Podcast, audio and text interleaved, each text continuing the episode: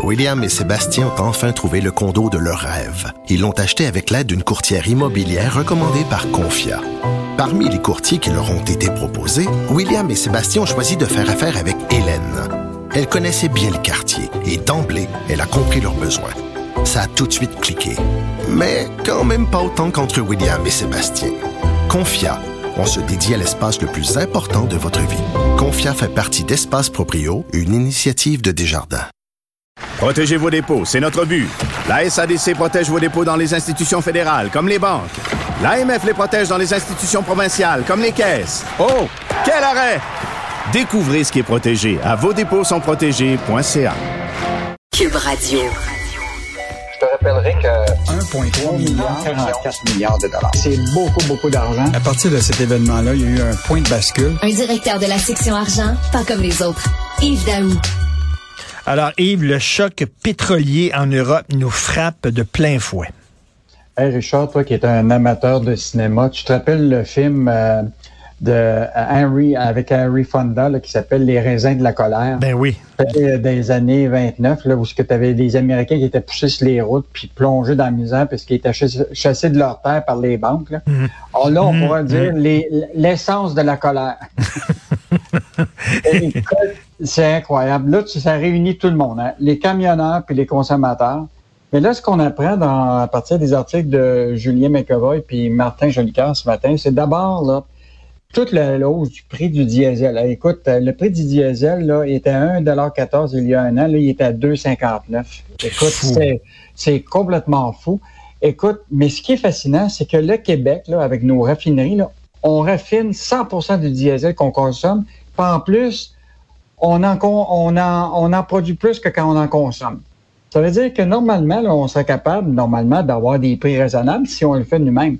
Mais malheureusement, c'est le prix mondial, là, c'est les autres qui déterminent. Et il y, a, une experte, une chercheuse de, de la chaire de, de, de HEC nous dit ce matin, un organisme comme l'OPEP peut décider de mettre plus ou moins du pétrole sur le marché, puis mais un François Legault n'a aucun impact sur le prix. C'est eux autres qui décident, c'est le peuple qui décide, là, qui tiennent les cordons de la bourse pour on va on va en mettre un petit peu plus sur le marché du pétrole ou on le retire pour euh, faire augmenter le prix. C'est fou. Puis là, l'affaire, c'est que ce qu'on comprend, c'est que le pétrole, le diesel qu'on raffine ici, là, bien évidemment, ces compagnies-là, comme Suncor puis, euh, et les autres, la réalité, c'est que là, actuellement, la demande est tellement énorme en Europe, parce que là, l'Europe est pris avec, euh, bon, ils utilisent plus le diesel, puis là, avec qu'est-ce qui se passe avec, euh, avec l'Ukraine et la Russie, euh, ben, la rareté du diesel commence à, apparaître autant sur, du côté américain que du en Europe. Et donc, évidemment, eux autres souhaitent vendre d'abord au plus offrant. Et donc, évidemment, une grande partie de la production du Québec va partir vers l'Europe. Donc, et, juste te dire, le ministre de l'économie de la France, là, il a dit qu'il considérait que la, la, crise énergétique actuellement là, en Europe, là, avec la flambée de prix, là, est comparable à la brutalité du choc pétrolier de 1973. Ah oui. Et, et donc, on, se euh, souvient de ça. Là. Il y avait des, tu te souviens aux États-Unis, entre autres, des kilomètres d'automobiles qui attendaient pour euh, faire le plein? Et là, ce qui est encore plus fascinant, Richard, on en a parlé hier, c'est pendant que cette hausse-là, écoute, nos deux grandes pétrolières au Canada qui sont euh, qui, sont complètement intégrées, qui vont de l'exploration au raffinage et évidemment avec euh, les stations essence. Suncor qui représente Petro-Canada, puis euh, Valero qui représente Ultramar. Écoute, les revenus, là, juste au premier trimestre, là, écoute, les profits ont augmenté de 3 milliards. Tu sais, je, sais que Gilles en a parlé tantôt, là. Mais ce qui est fascinant, c'est que dans les deux cas, là, les profits sont en hausse, puis les dividendes pour les, les actionnaires sont en hausse. Et quand tu vois ça, tu te dis, écoute, ça ça tient pas la ben route. Non, en fait, il profite de la situation pour faire plus d'argent. Tu sais, qui arrête de nous dire, qui arrête de nous dire c'est à cause de la pandémie ou à cause de la guerre en Ukraine, puis tout ça, il empoche plus d'argent qu'ils ont jamais empoché. Et tu vois-tu euh, Mme Freeland, qui est le ministre des Finances, puis ici Éric Girard, qui regarde les coffres de l'État. Euh, l'argent qui rentre des taxes, comparatif avec cette hausse-là. Là? Donc, euh, tu sais, l'idée, là, puis ça fait longtemps que le monde le dit, là, qu'il devrait avoir une diminution de la, des taxes sur le prix de l'essence pour donner une pause aux, consommateurs et aux camionneurs. Là. Ça serait vraiment, euh, tu sais, aux États-Unis, Biden l'envisage, là, il y, a, il y a une taxe de 18% fédérale sur l'essence, là, parce que les États-Unis, eux autres aussi, là, mhm. écoute, hier, c'est annoncé que le prix à la pompe a un sommet de tous les temps aux États-Unis. Le coût moyen de l'essence a grimpé de 47% en un an. Fait que, tu sais, tout partout, ça augmente. Puis là, ben, tu vois, les, les Québécois, là, ils sont même en train d'envisager de, de, de, changer leur Mais, mais puis, tu sais, il y a, l'effet domino, là, parce que là, il y a un texte intéressant de Jean-Michel Genois-Gagnon qui dit, tu sais, les, chantiers de construction, ils ont besoin de faire venir du bois, du, de, de l'acier, tout ça. Ça, ça c'est par camion. Puis là, les, camionneurs, là, ils disent, là, euh, euh, le ministre, euh, selon plusieurs camionneurs québécois n'arrivent plus à être rentables en raison du prix du diesel. Ça, ça va être moins de camions sur les routes. Ça veut dire les chantiers qui vont être paralysés ou alors que ça va prendre plus de temps pour faire des travaux. Ça a un effet sur tous les aspects de l'économie? Ben, ben D'abord, les camionneurs artisans, c'est ceux qui sont sortis dans la rue, qui représentent presque 5000 euh, euh, travailleurs. Là. L'idée des autres, c'est qu'ils ont des contrats avec le ministère des Transports du Québec. Et là, ce qui est prévu dans le contrat, c'est un prix de l'essence de X.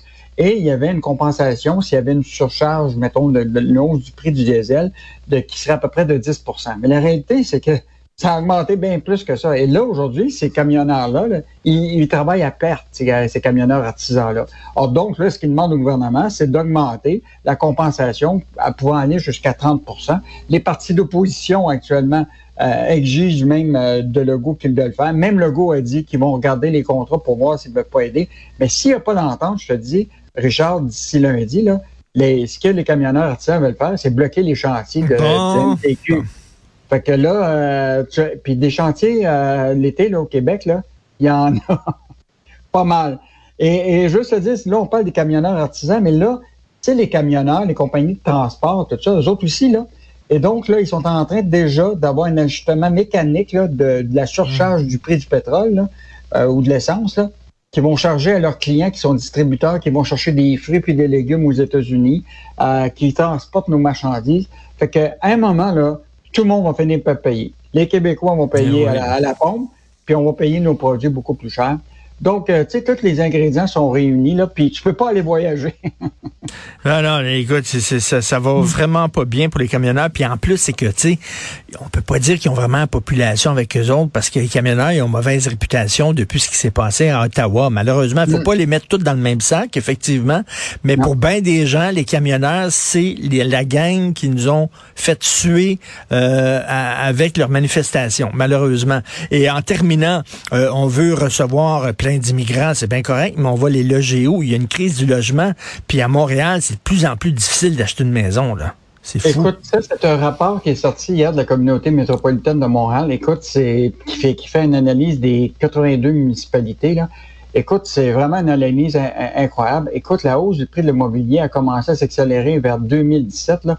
Écoute, quand tu regardes ça, là, un prix de vente médian des maisons unifamiliales à Montréal au cours des cinq dernières années a augmenté de 71% Écoute, c'est énorme. Puis dans le cas des copropriétés, là, on parle d'une augmentation de 47% donc, un condo moyen, actuellement, c'est 431 500 sur l'île de Montréal. Puis une maison, c'est autour de plus de 700 000 Écoute, c'est clair que la majorité des gens sont pas capables de se payer ça.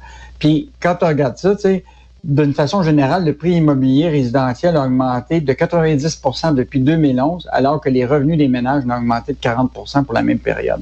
Fait que, on part du principe que s'acheter de l'immobilier, en tout cas, particulièrement sur l'île de Montréal. C'est un grand luxe. C'est un grand luxe. Et, même, il disait dans cette analyse-là que, sais, les gens qui gagnent, euh, mettons, 100 000, un revenu de 100 000, là, qui font partie d'à peu près 20% des ménages locataires les mieux nantis sur l'île de Montréal, bien seulement, seulement 30%, des maisons mises en vente sur l'île de Montréal pourraient être considérées abordables seulement pour eux autres. Ça veut donc dire qu'imagine-toi, même ceux qui ont des revenus de 100 000 sont même pas capables de se payer ici à Montréal. Et donc là, ben là, ce vont faire, c'est qu'ils vont aller ailleurs, dans la deuxième couronne, puis dans la troisième couronne.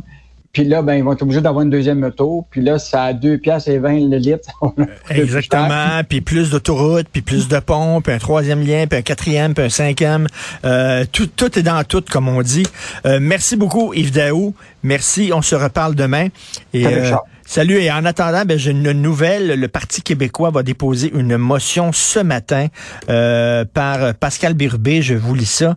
On veut que l'Assemblée nationale exige la fermeture du chemin Roxham, qu'elle réclame le passage des migrants par les voies régulières, c'est-à-dire les postes frontaliers, et ce partout au Canada. Et elle demande au gouvernement fédéral, cette motion, de suspendre l'entente entre le Canada et les États-Unis sur les tiers pays sûrs. Je le rappelle je le rappelle, cette entente-là fait que lorsque tu arrives dans un pays, tu dois demander ton, asile politique au pays où tu arrives. OK? Alors, euh, les gens qui arrivent aux États-Unis, puis qui traversent les États-Unis, puis qui se pointent au chemin Roxham, qui se pointent euh, dans un poste frontière, ils vont être retournés aux États-Unis parce qu'ils auraient dû demander leur statut d'asile politique aux États-Unis grâce à cette entente-là, les immigrants le savent, veulent pas être retournés aux États-Unis, passent par leur chemin Roxham. Donc, ça fait longtemps qu'on le dit. Revoyez cette entente-là, tirez la planche sur cette entente-là, puis tout va redevenir à la normale. Mais le fédéral veut rien savoir.